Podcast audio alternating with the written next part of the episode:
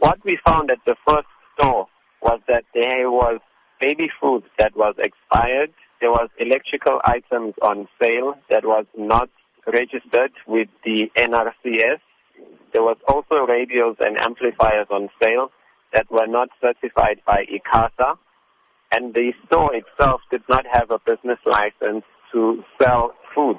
So it was fined a thousand rand by the Ekurhuleni municipality. Meanwhile, our labor inspectors found that the general assistance workers at the store were being underpaid and they had not received any leave or lunch breaks.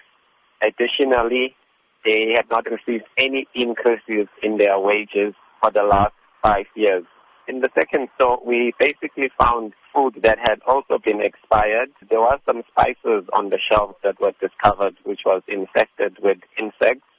The store itself was not hygienic because it had some rat droppings and some insect droppings as well. How dangerous is it, what was found at these stores? It is very dangerous. For example, at the first store, these electrical items that are, are being sold without certification from the relevant authority, they could be dangerous because they need to be certified that they are safe.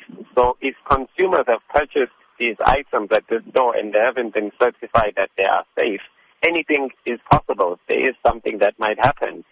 And as well as the food that is expired and those that we found which had insects, that food should not be on the shelves. It should be removed.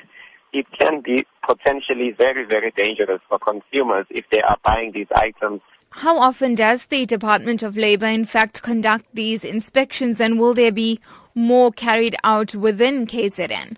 These joint efforts are conducted by various law enforcement agencies, and they are going to continue around the province. We are not only looking at the Durban Central area. We are going to visit other employers around the province.